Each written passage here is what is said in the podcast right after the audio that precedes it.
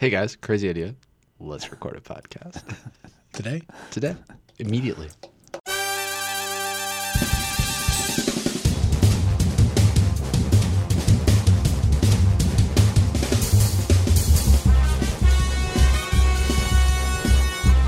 Welcome to the Innovation Overground, the front porch of academic innovation, where we find the coolest university technologies so that you don't have to. Uh, we want to add to the volume of those innovations and hopefully help them become actual things that people can use. Thank you for joining us. My name is Charlie Litton. I'm joined by Joe Runge, Dr. Law Dog, and entrepreneurial werewolf. How's it going, Joe? Hey Charlie, do you know tourniquets are back in? I did hear that the other day. Yes. Yeah, apparently they were out and now they're back. You know what else is back? What's that? Please take a moment to rate and review the podcast. Please subscribe. We are the front porch of academic innovation worldwide, and we want you to be on that porch. Get on the porch, subscribe, leave a review, tell your friends. Any more? Okay. Hang good. on, hang on. Let me shake it. I'm sorry. We've been we've been gone for a couple of weeks here, so I'm a little I'm a little rusty. We're all a little rusty. We're all a little rusty, so please forgive us. Also with us is Tyler. Tyler, my name I'm pretty sure is pronounced Share. It's been a while since I ran that joke. I thought I'd give it another shot. Yeah. PhD, science wizard. How's it going, Tyler? Good. I'm just in a rocking chair on the porch right now. S- settled in, ready to go. Oh, okay. That's like what that means. That's a Pearl Jam song. Okay. See, you know what? I'm not very cool, so the hip references they're gonna go right by me. We are the front porch. I was just Not for you know grunge music song lyrics. However. No, that's my other podcast. All right. You know what? I think it's time we went over something I saw. Um, the um, somebody I, I saw that like the bile from bears can be used to treat like I don't know like gallstones or something. what? I don't know what it is, but it's I. And then that's fine. Hey, great, congratulations, bears. Your stomach acid is has value beyond you know dissolving berries and salmon heads. You know who's not going to be happy about that? Bears. Like, oh, geez. Great. I thought they just wanted my paws. now we got this to deal with.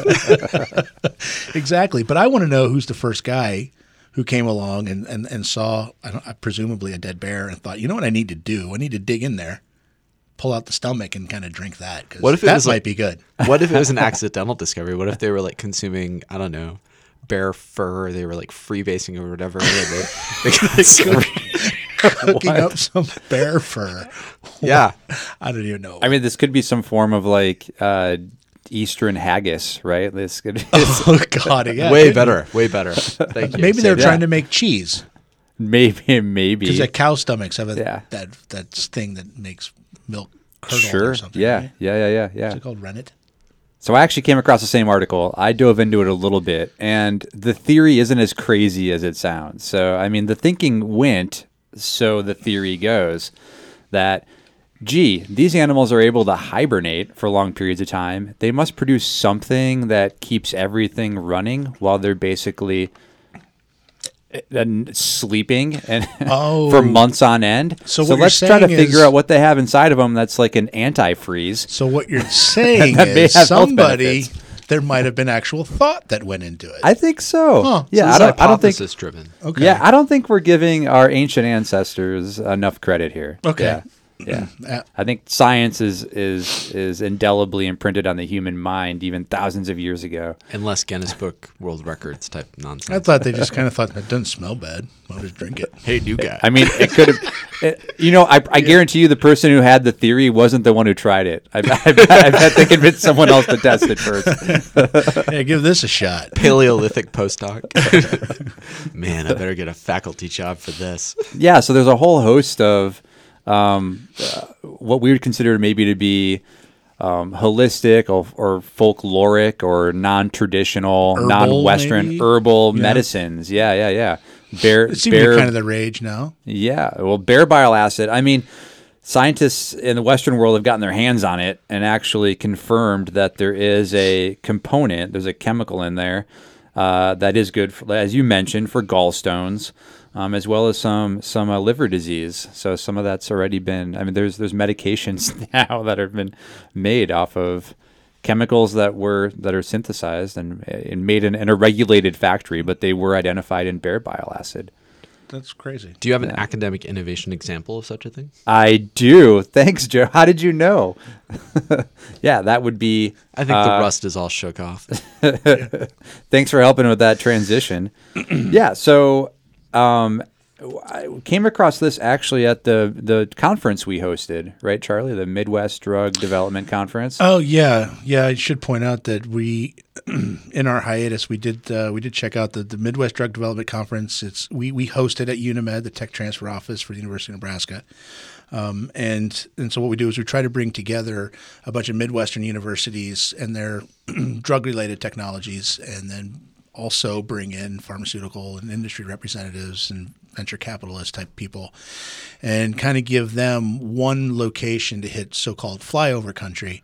And I think we had like 48 technologies, 18 different universities from you know Ohio State and, and Mayo Clinic all the way down to uh, well, I'm not going to say, I'm not going to phrase it that way, but uh, anyway, it was- it- Geographically down. geogratically down, yeah, down. We're talking down to about the direction south, nothing down else. to yeah. I was afraid of misreading that. There would be you know like Oklahoma, Kansas, Nebraska, um, the Dakotas, and so um, a lot of really cool stuff there. So I think in the next couple of episodes, anyway, we'll probably look at some technologies that came there. So just Yeah. foreshadowing there. And we're going to start off with a good one. This is a uh, a saffron derived uh, treatment for pancreatic cancer from Dr. Dhar and his collaborators at uh, University of Kansas. Saffron. So like the Saffron, like the yes. is, that, is that an herb or is that a spice? It is uh, uh, maybe both. It's Flour? a, it's a spice and a food colorant from the dried stigmas of the Crocus sativus L plant. There you go.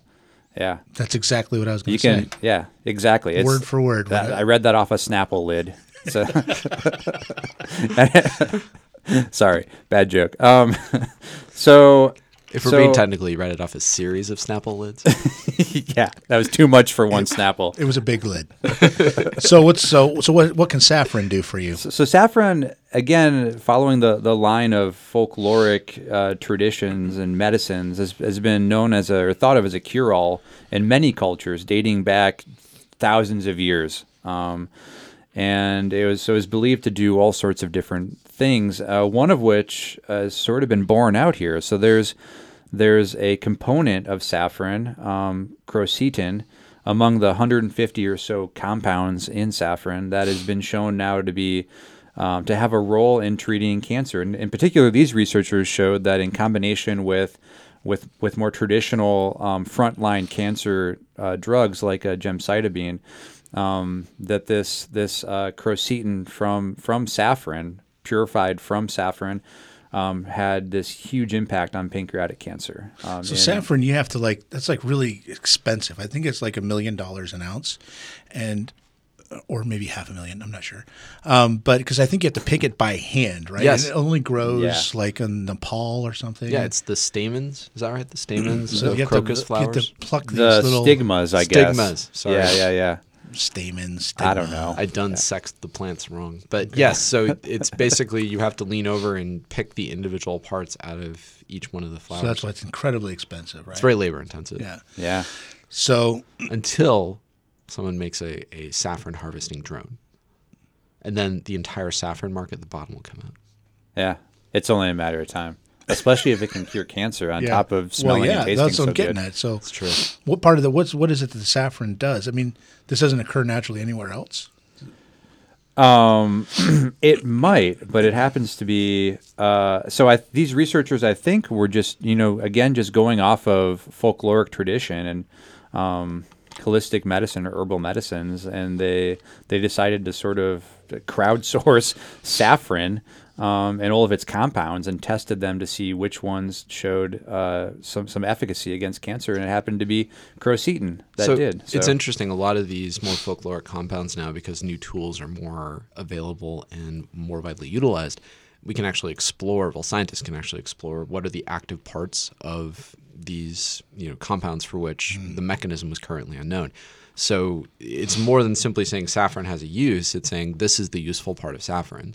Saffron produces all kinds of different chemical compounds, and they're isolating right the most effective ones. Mm-hmm. Yeah, well, And at then- least at least the most effective against cancer. that's true for a Yeah, particular. there could be other effective molecules in there too. So then they would like basically take whatever that element or single or Right. couple elements, Yeah. combine them and, and concentrate them in a way that they'd be highly effective. yeah, and it weapons wouldn't grade saffron. it wouldn't have to be That's a much better way of putting it. Thank you, Joe. and it wouldn't have to be purified from saffron. I'm sure you can synthesize this Right. much cheaper and in larger quantities. Yeah. So how effective does it appear to be for cancer? I mean, how likely is it that this thing could actually be out there at some point helping Yeah, no, that is Helping the Steve Jobs so the they world. so they have right now um, they have some encouraging data in mice in a, in a pancreatic cancer model. They've also shown its effect that it has effectivity um, anti-tumor activity against a number of other types of cancers, but just in vitro, so just in a lab. Um, so they really are looking for that. This is patented um, in the U.S. and they're looking for either uh, a company to license this and really move it up to uh, clinical trials,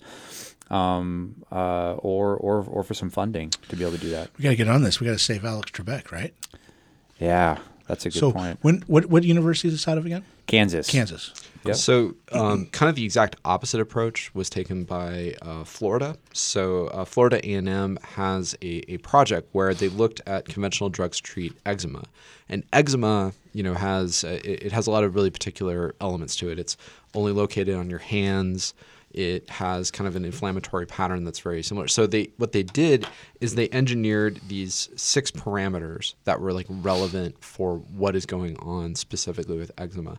And then they sort of scoured the natural world to try to find properties or try to find, you know, what do we call them? Folkloric uh, compounds that were sort of relevant for them. And then they sort of mashed them together into this industrial scale sort of all-star team of conventional home or herbal remedies. And so by using things like black walnut, by turmeric, St. John's wort, aloe vera, they essentially are addressing all the underlying causes of eczema, which include uh, being anti-inflammatory, clearing dead skin, uh, having antifungal, antimicrobial activities, and then they package them all together into this one sort of skincare product, which they've got a clever name for, and I need to look up. Um, but the idea being that um, simply trying to find categorically some herbal remedy for all the individual elements which inflame eczema, they have this sort of one overall invention, hmm. which they're calling a herbaceutics. And so the idea is by not relying on one functional part, right, not a reductionist approach, which is also valid, Interesting. but they're taking a more general approach. And I think like these two technologies are illustrative of what you can learn from these more um, herbal based remedies that you can either really look at one and break it down and figure out what is the like real active part of it like the tip of the spear Right. Or you could say you know what? Let's just mix a whole bunch of these things together since they don't have side effects right? They're naturally occurring compounds. They're things that people consume all the time. And we'll just sort of create like a, an avengers team of all of the past herbal remedies deploy them sort of in a uh, in this case it's in a topical ointment. So they kind of go in the right pattern and then just deploy them all and address kind of this broader difficult to treat medical condition It seems like eczema is just a. Is that like a like a really narrowly defined thing, or is that kind of a broad catch-all for a lot of different things? So eczema is a skin disorder, and it can have a wide variety of causes. So I think it's more like the latter of what you're saying. Yeah. and that's why this approach works specifically. Where pancreatic cancer generally is biologically pretty Yeah. specific. You have with eczema something that could be a combination of inflammation, seasonal, infectious, dry skin, dead skin, whatever, right? So you have these multi again, it's these six parameters they identified by simply having an herbal treatment for each one, kind of all in one house. Bam, you can sort of treat it with uh, one product. Well, that sounds pretty great. So who? I'm sorry. This is Florida. Yeah, Florida A&M. Okay. And how close is this to something that's is that? A, would it, I'm sorry. Let me back up for a second. What sort of barriers does this have for becoming on the market? It doesn't That's a to- really good question because unlike new compounds, there don't have to be safety and efficacy that sort of demonstrate with it.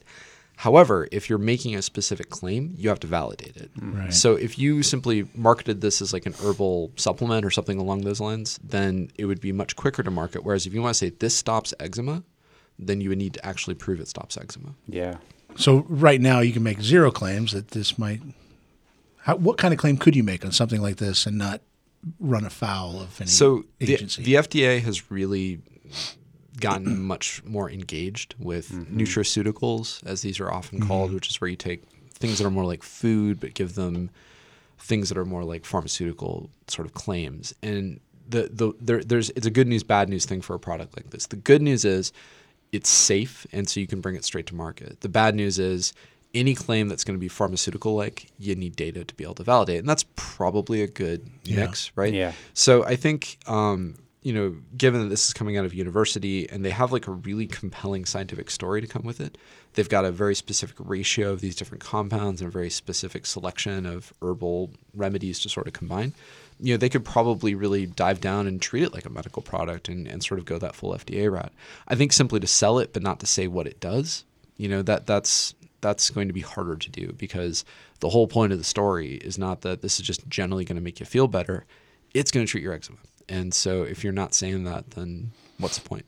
Okay, cool. Um, well, I think on that note, I think it's about time we come to ground on this one. Yeah, Unless there's It anything- is. Okay. Uh, please take a note to check the feature technologies. We'll include links to both the um, saffron derived and the multivariant uh, herbal remedies, as well as some information on bear bile. Okay, for Tyler Sharon, Joe Runge, I'm Charlie Litton saying thank you for joining us on UNeMed's Innovation Overground.